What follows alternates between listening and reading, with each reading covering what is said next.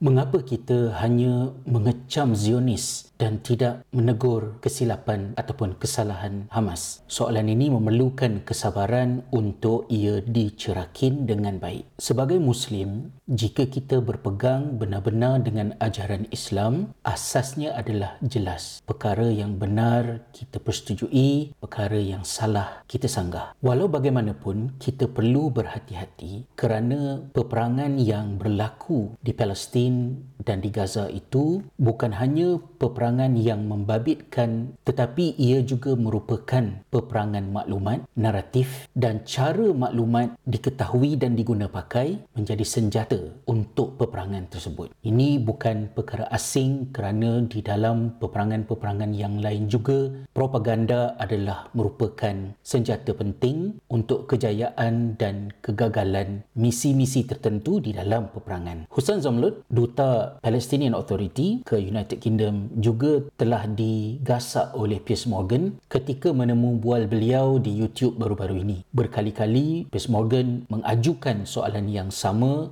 adakah beliau mengecam tindakan yang dilakukan oleh Hamas menyerang orang ramai, orang awam?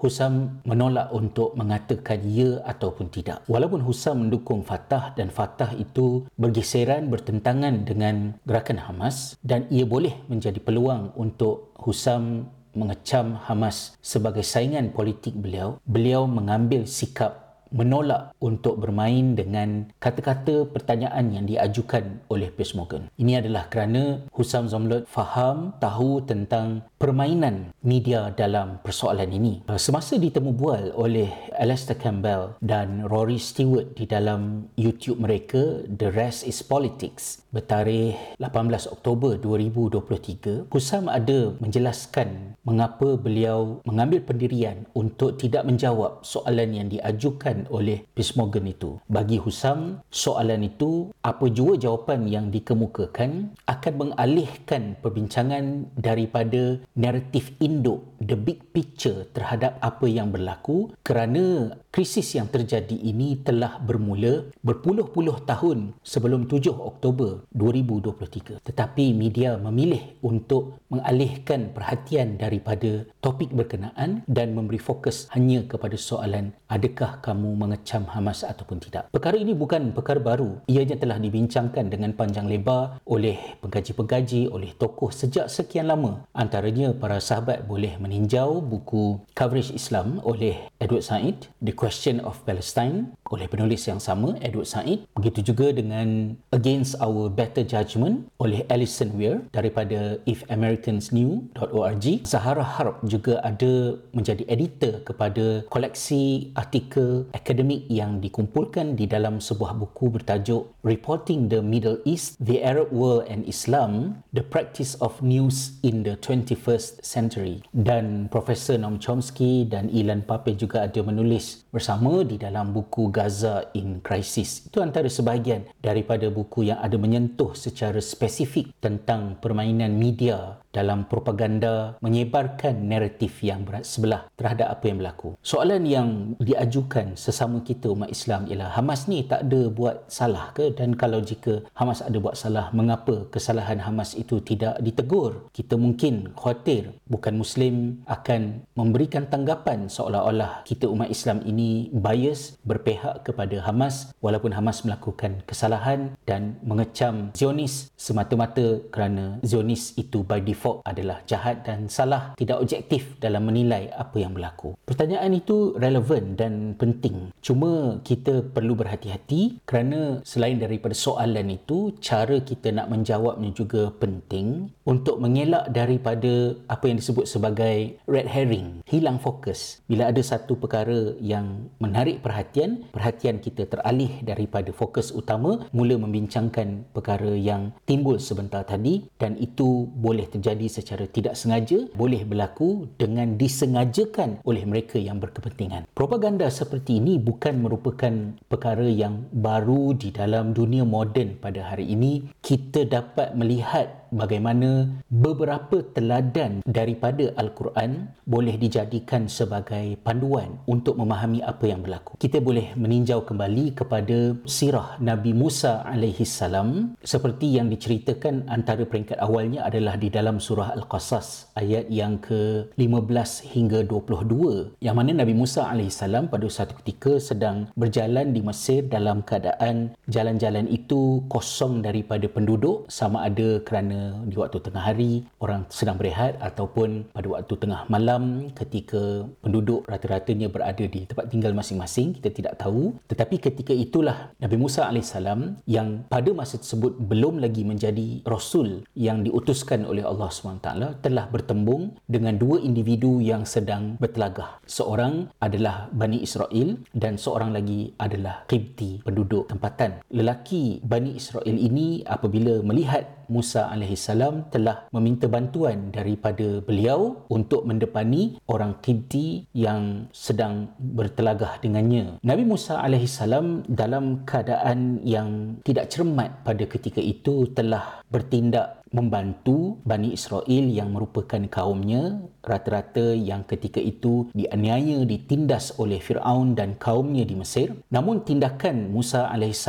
untuk menumbuk lelaki tersebut dengan genggaman seperti yang diungkapkan di dalam ayat Al-Quran berkenaan telah menyebabkan lelaki Qibti itu terbunuh kematian itu adalah kematian yang tidak disengajakan kerana Musa AS tidak bermaksud untuk bertindak hingga menghilangkan nyawa lelaki berkenaan. Ceritanya panjang tetapi kemudiannya cerita itu telah digunakan oleh Fir'aun untuk mengecam Musa salam. Seperti yang disebut di dalam surah Asy-Syu'ara ayat yang ke-19 wa fa'alta fa'alta kallati fa'alta wa anta minal kafirin. Kata Fir'aun kamu ni nak menegur aku nak mempertikaikan aku. Kamu tu tak ingat ke telah melakukan satu kesalahan yang sedia maklum telah kamu lakukan? Dan sesungguhnya kamu ini yang telah aku besarkan yang telah aku jaga kebajikan kamu sesungguhnya adalah merupakan orang yang telah mengingkari Tuhan. Kufur tidak bersyukur dengan apa yang berlaku. Kesilapan yang dilakukan oleh Musa AS itu telah ditimbulkan oleh Fir'aun. Siapakah Fir'aun? iaitulah pemimpin zalim yang telah membunuh beribu-ribu bayi demi untuk mengekalkan kuasanya tetapi dia tergamak untuk membangkitkan satu kesalahan Musa alaihi salam sebelum Musa menjadi seorang rasul bagaimana seorang pembunuh yang telah membunuh beribu-ribu nyawa membangkitkan persoalan seorang ini telah dengan tidak sengaja membunuh seorang lelaki pada suatu ketika dahulu. Malah Fir'aun juga telah mengkafirkan Musa. Macam mana kita nak katakan betapa dahsyatnya uh, sikap yang ditunjukkan oleh Fir'aun ini kan? Dan apabila Fir'aun yang telah membunuh beribu-ribu bayi membangkitkan persoalan Musa yang juga pernah membunuh seorang pada suatu ketika dahulu walaupun sebenarnya itu adalah satu kemalangan yang tidak disengajakan kita dapat belajar daripada akhlak Nabi Musa AS yang mana Musa tidak menafikan perkara salah yang telah terjadi pada suatu ketika dahulu. Baginda mengakuinya dengan berkata fa'al tuha idhan wa ada minad dhalin surah Asy-Syu'ara ayat yang ke-20. Musa AS telah berkata, "Benar, aku telah melakukan apa yang telah engkau sebutkan kerana aku ketika itu termasuk di kalangan orang yang tidak mendapat petunjuk." Tetapi kesalahan Musa itu tidak sepadan dengan Fir'aun yang telah membunuh beribu-ribu bayi yang tidak berdosa itu sehingga boleh diberikan ruang untuk Fir'aun mempertikaikan Musa AS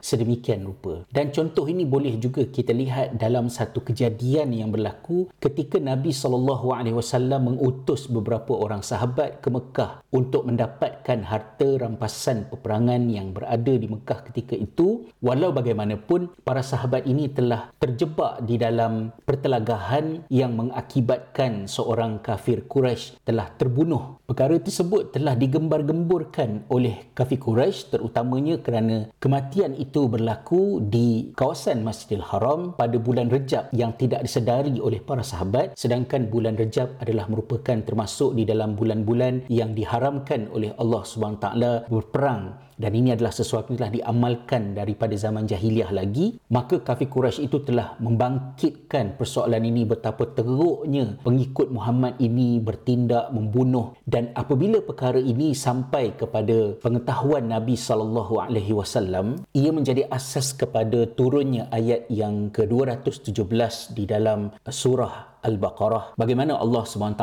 menjawabnya sendiri di dalam firman-Nya yas'alunaka 'anil syahril haram qitalin fih qul qitalun fihi kabir. Mereka bertanya kepada engkau wahai Muhammad tentang hukum berperang di dalam bulan-bulan yang diharamkan. Katakanlah wahai Muhammad kepada mereka berperang di dalam bulan yang diharamkan itu adalah kesalahan yang besar. Tetapi sambungan daripada ayat itu Allah SWT berkata wasaddun an sabilillah wa kufrun bihi wal masjidil haram wa ikhraju ahlihi minhu akbaru indallah. Betul, perbuatan berperang di dalam bulan yang diharamkan itu adalah kesalahan yang besar, tetapi perbuatan kalian semua yang menghalang orang daripada jalan Allah, kufur kepadanya, menyekat orang daripada pergi ke Masjidil Haram dan mengusir penduduk-penduduk daripada kampung halaman kediaman mereka, semua perkara itu lebih besar dosa dan kesalahannya di sisi Allah. Wal fitnatu akbaru minal qatl dan sesungguhnya fitnah yakni propaganda kerosakan kepincangan kehancuran masalah-masalah yang disebutkan tadi yang dirumuskan di dalam perkataan yang disebut sebagai fitnah adalah lebih besar kesalahan dan dosanya daripada perbuatan membunuh. Allah Subhanahu taala mahu mengekalkan konteks yang jangan kita lupa sehingga kita termakan dengan propaganda yang ditimbulkan oleh penduduk Quraisy yang membangkitkan persoalan kematian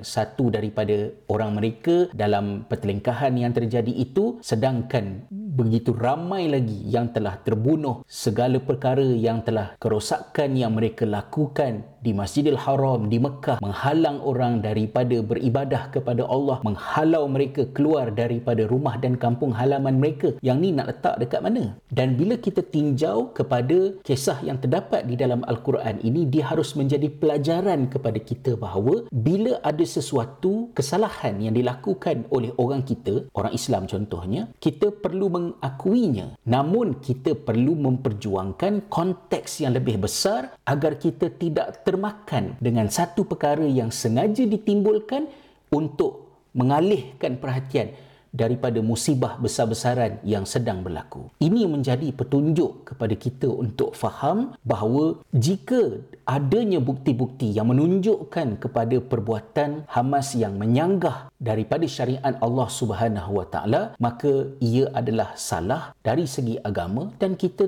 tidak bersetuju dengannya. Namun kita perlu berhati-hati dalam hal ini pertamanya untuk memahami apakah sebenarnya yang sedang berlaku. Adakah apabila Hamas melakukan serangan kepada penduduk Israel itu di kacamata Hamas serangan itu adalah serangan mereka ke atas orang awam ataupun bagaimana dari sisi pandang Hamas mereka boleh melihat bahawa orang-orang Yahudi yang berada di Palestin tidak boleh dilihat sebagai orang awam. Orang-orang Yahudi yang berada di luar daripada Palestin, yang berada di UK, yang berada di US, sama ada yang pro kepada Zionis ataupun tidak, itu lain cerita. Maka melakukan serangan ke atas mereka, itu adalah perkara yang ditegah dan bersalahan dengan ajaran Islam. Tetapi orang-orang Yahudi yang berada di bumi Palestin, walaupun mereka itu ada nasional nationality lain walaupun mereka ada pilihan untuk berada di tempat lain tetapi mereka memilih untuk berada di bumi Palestin. Setelah mereka datang sebagai penjajah mereka mahu melindungi diri mereka dengan status sebagai orang awam. Perkara itu mungkin perkara yang tidak dipersetujui oleh Hamas. Maka Hamas melakukan serangan bukan serangan yang dilakukan ke atas orang awam sebagai satu perkara yang salah dari segi ajaran Islam. Tapi kalau ada penyiksaan yang dilakukan ke atas individu yang ditahan dan sebagainya, maka kita perlu melihat perkara itu dengan lebih berhati-hati. Namun, kita tidak harus sewenang-wenangnya demi untuk nak menjaga hati orang lain, untuk kelihatan lebih objektif dan berlaku adil, kita terperangkap di dalam permainan adakah kamu menyalahkan Hamas ataupun tidak seperti yang diulang berulang-ulang kali oleh Piers Morgan dengan seorang demi seorang tetamu yang datang di dalam program beliau. Jangan sekali-kali kita kehilangan the big picture. Dalam pengalaman kecil saya pada suatu ketika dahulu ketika saya bertugas sebagai imam Minister of Religion di Belfast di Island Utara, saya ada menceritakan kisah ini di dalam travelog di hamparan Shamrock Ku Seru Namamu yang sahabat-sahabat boleh dapatkan daripada jejak terbiah. Ketika saya bertugas itu, saya telah didatangi oleh wartawan beberapa kali dalam beberapa peristiwa dengan soalan-soalan yang jatuh dalam kategori ini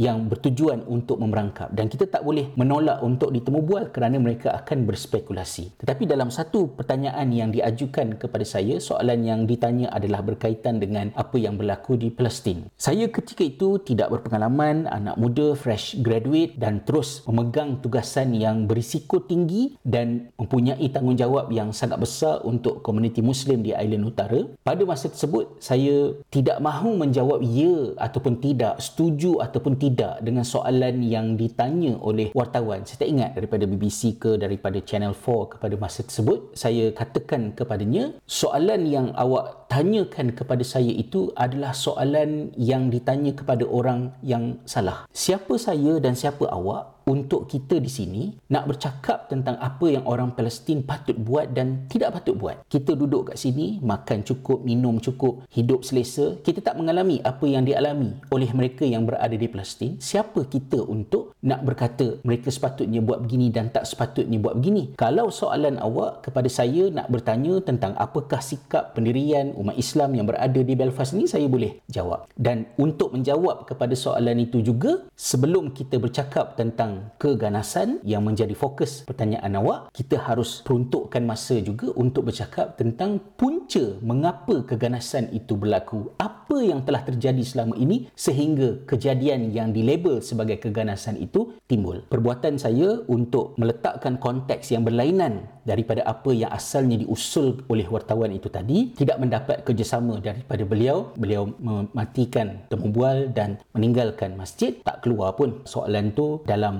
mana-mana bahagian di media mereka. Kejadian ini berlaku pada tahun 2001 ataupun 2002 ketika intifadah baru timbul di Palestin pada masa tersebut. Jadi begitulah maknanya apa yang betul itu betul apa yang salah itu salah sokongan kita kepada perjuangan umat Islam di Palestin bukan sokongan asabiah berasaskan kepada sentimen kita orang Islam maka kita sokong orang Islam full stop macam itu sahaja. Tetapi kita menyokong apa yang benar dan kita menentang apa yang salah. Yang salah adalah salah yang benar adalah benar. Dan ada banyak perkara yang masih perlu dimuhasabahkan dibetulkan oleh kita umat Islam. Kerana itu juga adalah merupakan syarat untuk kemenangan terjadi di bumi Palestin iaitu apabila orang orang Islam memiliki kualiti sebagaimana kualiti umat Islam masuk ke masjid itu buat pertama kalinya pada suatu ketika dahulu oleh generasi yang dididik oleh Nabi sallallahu alaihi wasallam. Dan penutupnya di dalam sepotong ayat al-Quran kata Allah Subhanahu taala telah nyatalah kerosakan di daratan dan di lautan disebabkan oleh apa yang dilakukan oleh tangan manusia sendiri. Dan musibah yang menimpa itu adalah bertujuan untuk Allah kenakan sedikit daripada akibat kesalahan dan kelemahan kita sendiri supaya dengan kesakitan dan penderitaan yang kita alami pada bencana yang berlaku ini mudah-mudahan mereka kembali. Yakni apa yang terjadi di bumi Palestin adalah merupakan panggilan untuk memanggil muslim seluruhnya kembali kepada Islam